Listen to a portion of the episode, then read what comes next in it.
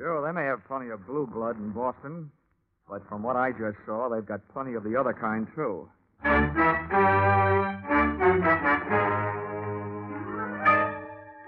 This is another in the adventures of America's fabulous freelance insurance investigator, Johnny Dollar. At insurance investigation, Johnny Dollar is only an expert.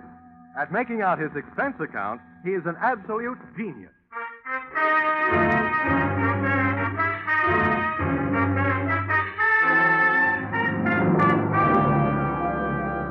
Expense account submitted by Special Investigator Johnny Dollar to Home Office, Tri-State Life and Casualty Insurance Company, Hartford, Connecticut. The following is an accounting of my expenditures during my search for your missing policyholder, Miss Michelle March. Or, she came in like a lion and went out on the lamb. Or, she should have been banned in Boston. Expense account item one, two dollars and eighty-five cents, railroad transportation, Hartford to Boston. Expense account item two, one dollar and eighty cents, cab fare to the corner of Longwood and Huntington Avenue. A half block from the apartment house that was Miss March's last known address. Boston may be called the Cradle of Liberty, but somebody else got rocked to sleep that morning on Longwood. The shots came from two carbines and two men in one light tan club coupe parked across the street. I waited long enough to memorize the license number as the pot rotted out of there, and then I headed for the victim. My heart was pounding, but not from exercise.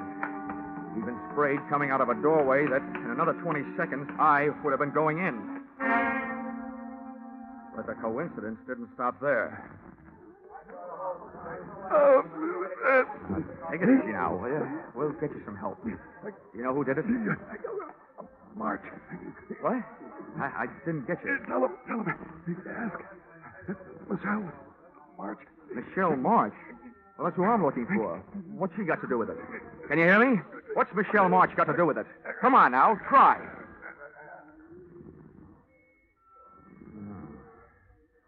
I wonder if I should have stayed in Hartford. I didn't get help, but I sure heard it. Like a shooting gallery. I was inside the shop, and brother, that's where I stayed. Hey, mister, how is he? Can you tell? Yeah. Let's just say you don't need to stand back to give him air. He can't use it.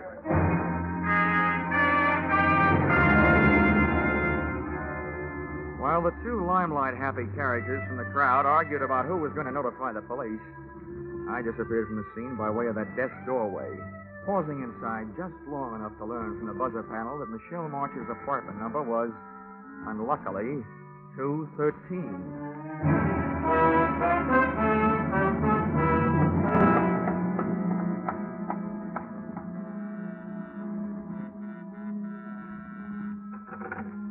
I didn't bother to look for the apartment house manager. I didn't even bother to pick the lock.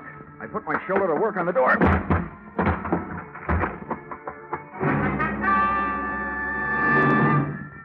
It was an easy apartment to search, but it didn't offer anything to find. The only thing even faintly resembling a lead I found on the floor behind the bureau. A book of matches that advertised Boston's best bar by far, Flannery's, with an address on Washington Street. About then, I decided that rather than being found at the scene of breaking and entering, I'd look up the police at the scene of murder. All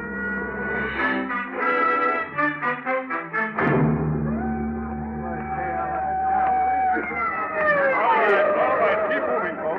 Tear them out of here, Sergeant. You'll have to get to the doctor. There he comes. All right, get back. There's the guy. We'll send him over. Oh, who are you there? What do you got to say about this? Oh, not much, Lieutenant. He was shot from across the street by two men in a tan club coupe. Probably stolen. License number, Massachusetts three R one six five. Weapons were carbines, thirty caliber Army issue. Hmm. You sure of all that? Yeah. Here. This will tell you why I make it a habit to be sure of things. Oh. Dollar. Insurance investigator. Uh-huh. Hartford. Well, in a way, that makes two of you. Huh? I'm Lieutenant Baldollar. Glad to meet you. The dead man was a local detective. Private license, good business, and a bad reputation. Name of? Uh-uh. Something I can't pass out right now. Well, look, here's why I'm interested, Lieutenant. If Friend Detective was on a case, he could have been hired to find the same party I was hired to find. And since he was blasted at said party's last known address, it could be that somebody doesn't want said party found, which paints an interesting but uh, gloomy picture of my future. Who is this said party? A girl, Michelle March, reported a missing persons in New York yesterday by a worried sister, who is also the beneficiary of a twenty-five thousand dollars insurance policy owned by Miss March. The insurers, Tri-State Life, got the report from missing persons and hired me to find her. You think she's dead? I'll tell you when I find her. Yeah. Now, uh, what makes you think the deceased might have been looking for her, too? Because he mentioned her name just before he went bye-bye. Ah. Where are you staying, Dollar? Uh, just in case we need you. Cartwright Hotel. Now, look, Lieutenant. You've got a murder and I've got a missing person. You can loaf if you want to, but I'm eager. I want to talk to the apartment house manager. Any objections? No. Go right ahead, Dollar. Good luck to you. I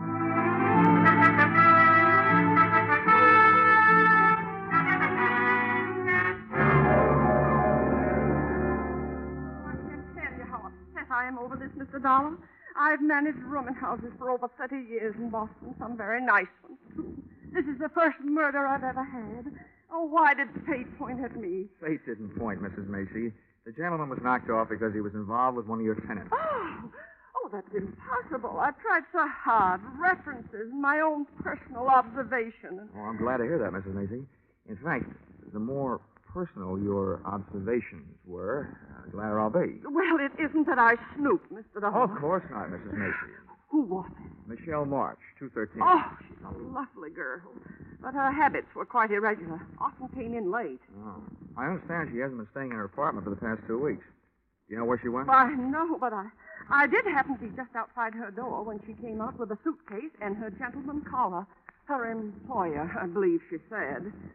Something about some work they had to do in the country. Uh-huh. She leave a forwarding address? She had little reason to do that. Why, all the time she's been here, the only letter she's gotten is from somebody in Chicago. One a month. A man, I'd say, from the penmanship. Didn't get one this month, though. Do you, uh, by any chance, remember what those letters said? Oh, you young upstart. I'm only trying to help. I know, Missus Macy. You're a lovable old gossip.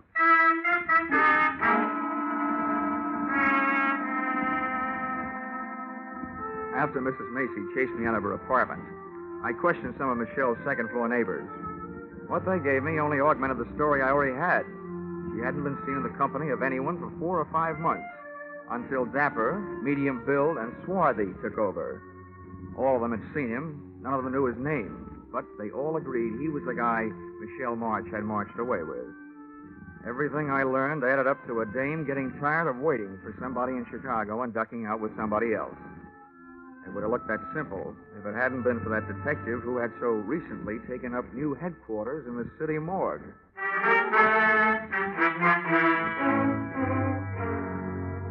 Expense accounts, item three, four dollars and seventy-five cents, drinks and dinner. After which, expense accounts, item four, one hundred eighty dollars, taxi ride, taken on the strength of the weak clue I found on Michelle's apartment floor. The match folder from Boston's best bar by far, Flannery's. Flannery's look like they wouldn't want to know how old you are, but how many stretches and in what prisons.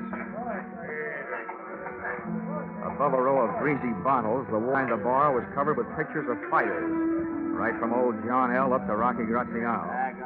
But none of them looked as brutal as the eight or ten gorillas who had their feet on the brass rail. I decided this was no place to ask for a lady, so I asked for a drink. Yeah. Uh, straight rye. Double.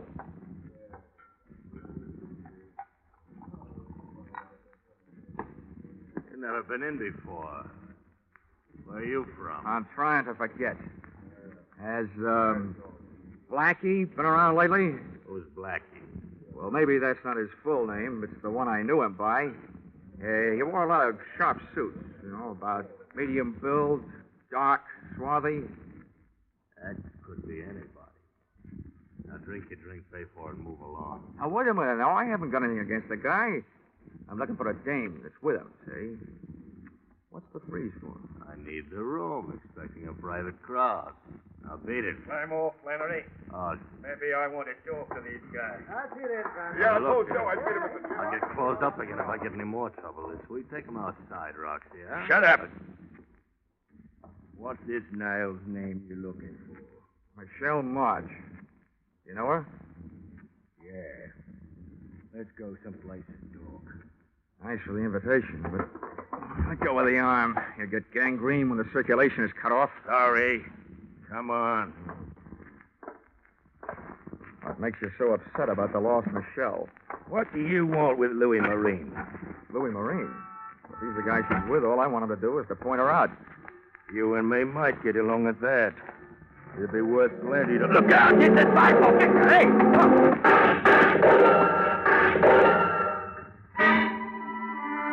The car they were in was different, but those carbines sounded the same. I rubbed my nose raw, trying to bury my head in that sidewalk. I knew they had to empty those carbines sometime, but instead of sounding better, it started to sound worse. I twisted my head, shot a look at the street, saw one of the attackers in the process of falling out of one of the windows of the gun car. Closed my eyes again and realized why they never let my kind of insurance investigator be a policyholder. I'd been sent to find a missing girl, and there I was in the middle of another Boston massacre.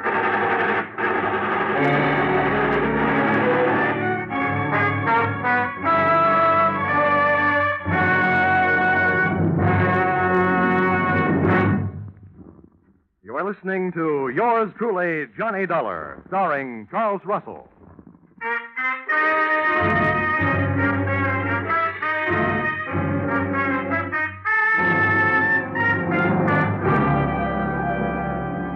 It took a full twenty seconds after the smoke of battle had started to clear for me to realize that I'd been saved by the arrival of fire support from an unexpected source, the police.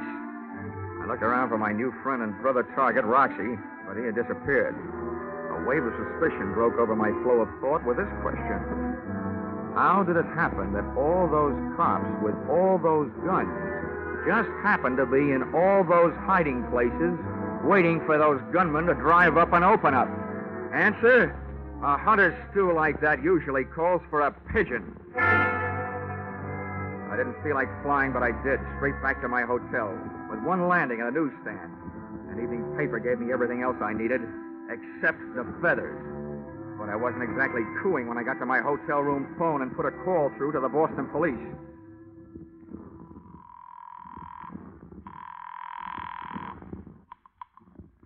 South Precinct, Sergeant Miller. Give me Lieutenant Bell on homicide. One moment.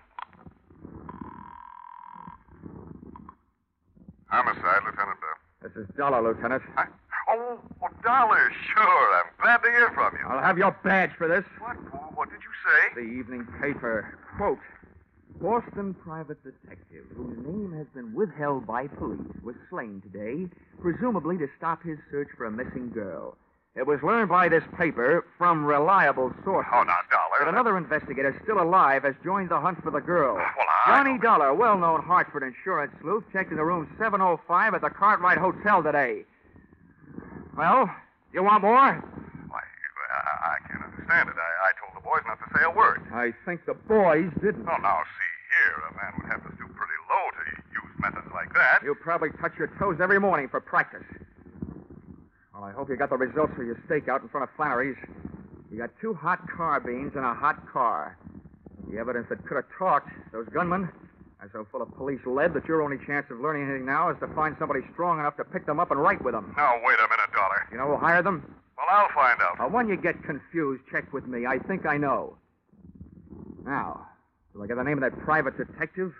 The deceased? Well, I don't see any harm. Uh, Bernard Knight. Hired by? Uh, well, all right, Dollar. If you'll cooperate, I will.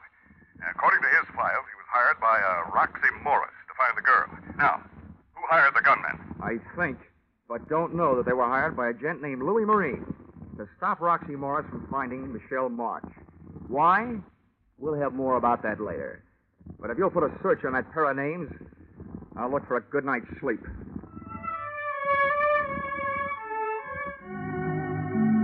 After that sidewalk, it was easy to find.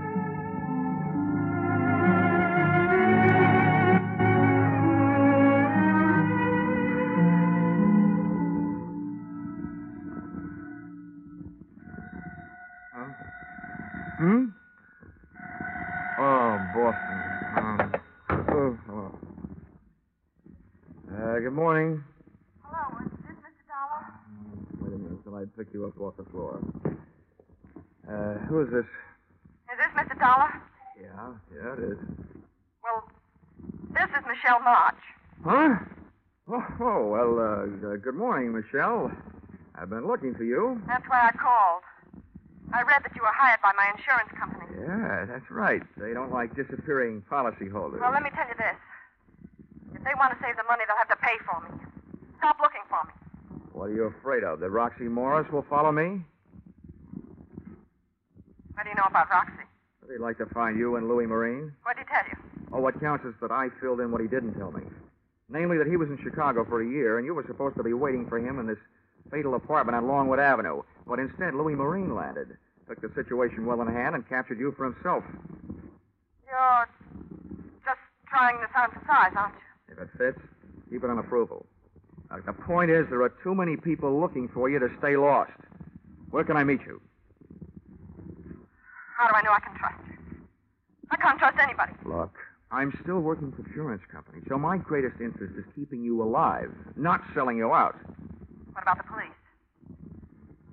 Well, my promises aren't equipped with lifetime guarantees, but I'll do what I can. If you tell all, and if the story is big enough, they should be willing to make a deal. It's big, all right. They'll clear something out of their books that's been there for a year. Where do I meet you? You know where Charlestown is?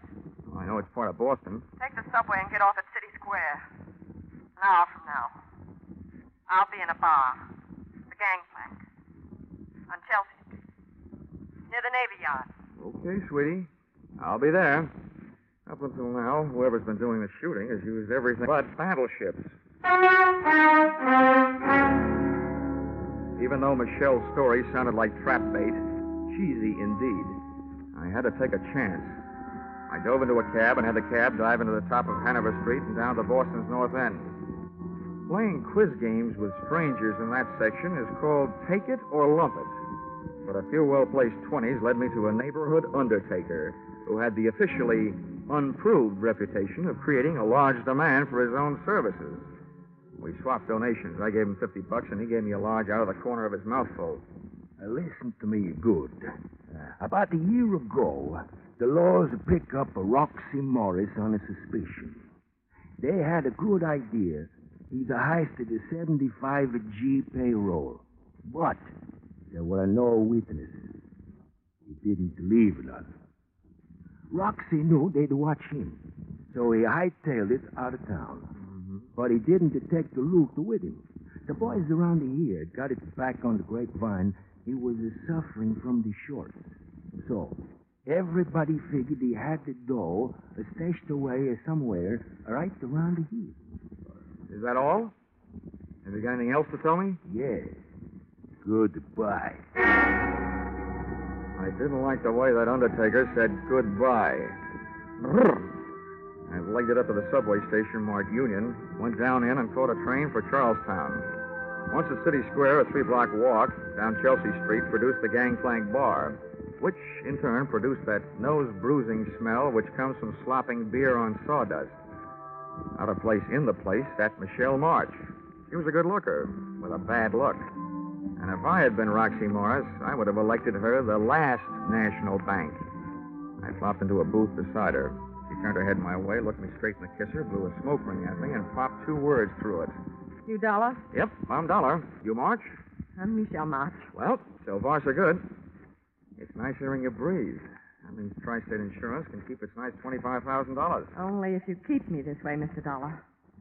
And that might prove to be a difficult thing to do. Oh, maybe not so difficult. Why not? Well, you indicated yourself that your magnetic personality might suddenly attract a few steel jacket bullets. That means there'll have to be somebody to pull the trigger. So all I have to do is to sit around and see who tries to take a shot at the target. You. And we've got our man. It's not that easy. I'm in trouble three ways. And it's hard to see three ways at once. Look, I know all about Roxy Morris. He swiped seventy-five thousand dollars and gave it to you to mine. You don't know the half of it. Two months after Roxy was gone, a guy named Louis Marine came to me with a story that Roxy had sent for twenty thousand dollars. I gave it to him. Then Then he told me that Roxy had never sent for him, and that if I squawked, he'd convince Roxy that I'd fallen in love with him and just given him the money. Either that or he'd tip off the police. He had me going and coming. Nice fellow. He wouldn't leave me alone. He made me give him fifteen thousand dollars more of Roxy's money. And two weeks ago, I got word through to Roxy in Chicago. He blew up. Turned on me. I've been running from him ever since. He wants his seventy-five thousand dollars, all of it. And I haven't got it. Oh, seems like you've been taking chances all the way. Now, you know what I want you to do? No, what? Take one more.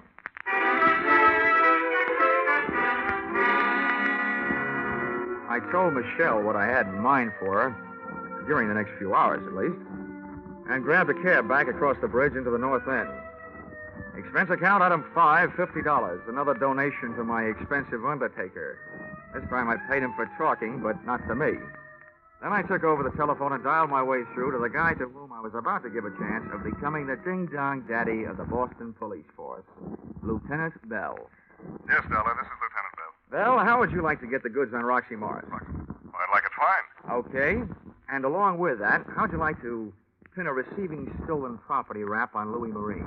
I hope you aren't just being salty, Dollar. No, I'm not, Lieutenant. Now, look.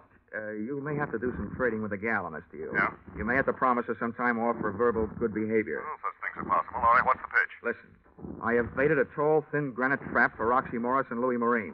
The bait is Roxy's ex-girlfriend, Michelle March. Okay, what then? I had a tipster call Roxy Morris and tell him that Louis Marine was meeting Michelle at a certain place at three o'clock this afternoon. Yeah, yeah. I also had Mister Blabbermouth call Louis Marine and tell him that Michelle is meeting Roxy at the same time and the same place. What? I had him tell each of the gentlemen that Michelle was meeting the other one with what's left of the money in cash. Oh, you've started a war, Dollar.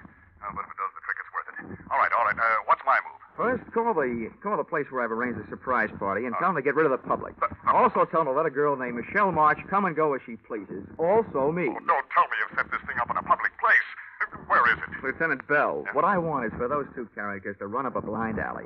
And when I say up, oh, brother, they got the word the Michelle meeting would be held at the top of the Bunker Hill Monument. Oh, no. And you might remember what General Prescott almost said. Don't fire till you see the red in their eyes.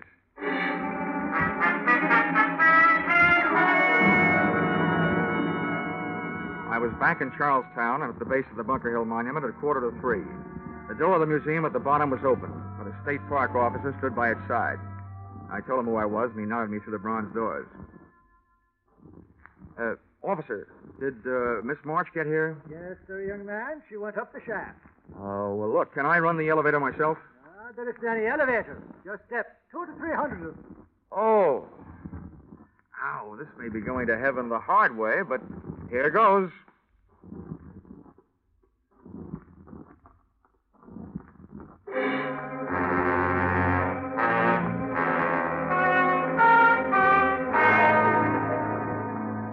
Halfway up the winding granite stairs, I yelled for Michelle. But she either didn't hear me or just didn't want to answer. I kept going and hoping. As I came closer to the top, I tried yelling again. Still no answer. Finally, I made it. Up into the observation landing at the top. Michelle was there. She still wouldn't talk, but she had written me a note. Beside her crumpled figure was a vial that hadn't been filled with perfume. The note was short and to the point. Dear Johnny Dollar, I still want to help, but I hadn't better be around here alive when everybody gets here. And it was signed Michelle. As I bent over to see what kind of bye-bye medicine she'd taken, I heard something that might mean a sudden dose of lead to the head for me. Either Morris or Marine had landed, and there I was stuck at the top with a bait that had suckered them into a trap, which suddenly turned out to be mine. Waiting up there in that tiny room for death to come get me would have killed me anyway, so I started down. With the pounding of my heart and my own steps on the granite blocks, I heard the pitter-patter of anything but tiny feet come charging up a narrow staircase. Whoever was coming up, and I both slowed down, but my heart didn't. I crept around a curve, and my eyes went into a head-on collision with a pair staring back. What are you doing here? Uh, I, I'm a tourist, uh, Roxy. You may be right, white guy. You may be taking a trip. Who's up there? Uh, oh, up there? Oh, I don't know who they are. Just some girl with a guy. She keeps calling Louis. Okay. Let me by. Easy now. Don't try anything. Roxy Morris tagged me with the butt of a thirty-two going by. But lying there with my head against the cold granite inside wall of the monument brought me back. And conscious was a very dangerous condition for me to be in, because charging up the stairs came another pair of unfriendly feet that couldn't have belonged to anybody but Louis Marine. Who are you? What are you doing here? Well, up until somebody hit me on the head, I was tailing Roxy Morris and his girl. They're up there? Sure, Louis. Yeah, they're up there. Then let me by. Come on. Get up out of my way. Okay. Okay. Go ahead. By. Yeah. But wait a minute. I got an idea. Come on, chum. Ahead of me. Up you go. You can affront for me. Move! Louis had a gun at my back, and Roxy had one waiting for me up front. We took the last few steps up to the top real quiet-like. When my eyes came level to the floor of the observation room, Roxy was bending over Michelle, but he snapped up in a hurry, and his right hand was loaded with heat. Louis pushed me ahead of him, up and in. I stood there between them, listening to them grind their teeth at each other, with one foot under Michelle's arm. Then I got two big shocks. A scream from Michelle, just before she snatched my legs out from under me.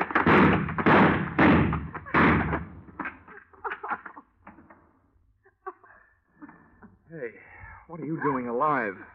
I don't know. I don't know. I guess I, I didn't take enough. Well, whatever you're doing alive, I'll tell you one thing. Your two boyfriends sure took care of each other. Come on, let me get you out of here. Oh, I didn't think I'd be able to carry me down all those stairs. Now I have to carry you.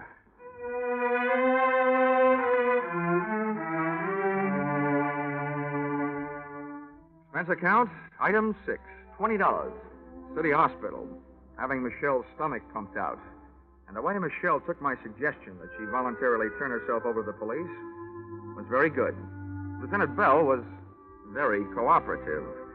Otherwise, I might let it be known that the reason that he didn't show up on time to help me in the nineteen forty-nine Battle of Bunker Hill was because he forgot to reset his watch at the end of daylight saving time.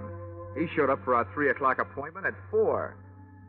Uh, expense account total, yeah, seven hundred eighty-six dollars and no cents.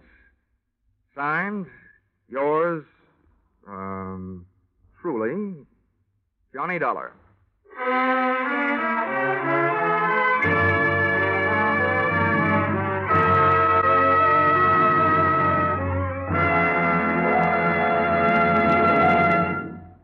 Yours Truly, Johnny Dollar is produced and directed by Gordon T. Hughes and stars Charles Russell with script by Paul Dudley and Gil Dowd.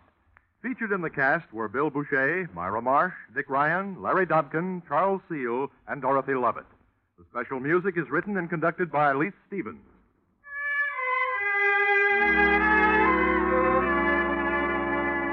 Be sure to be with us next Saturday, October first, when another unusual expense account is handed in by... Yours truly, Johnny Dollar. That's right. Yours truly, Johnny Dollar, will be heard on Saturday evenings starting next Saturday. And look at who's going to be here at the same time on Sundays. The world's most famous blockhead, Charlie McCarthy, accompanied by a man who shadows him closely as Johnny shadows the suspect, Edgar Bergen. Yes, Charlie McCarthy and Edgar Bergen have joined the great parade of stars to C B S, along with Jack Benny, Amos and Andy, Horace Height, and Red Skelton, whose show starts next Saturday, or rather next Sunday also. Don't miss the first hilarious appearance of Charlie and Bergen on most of these same C B S stations at the same time next Sunday night and every Sunday thereafter. This is C B S, the Columbia Broadcasting System.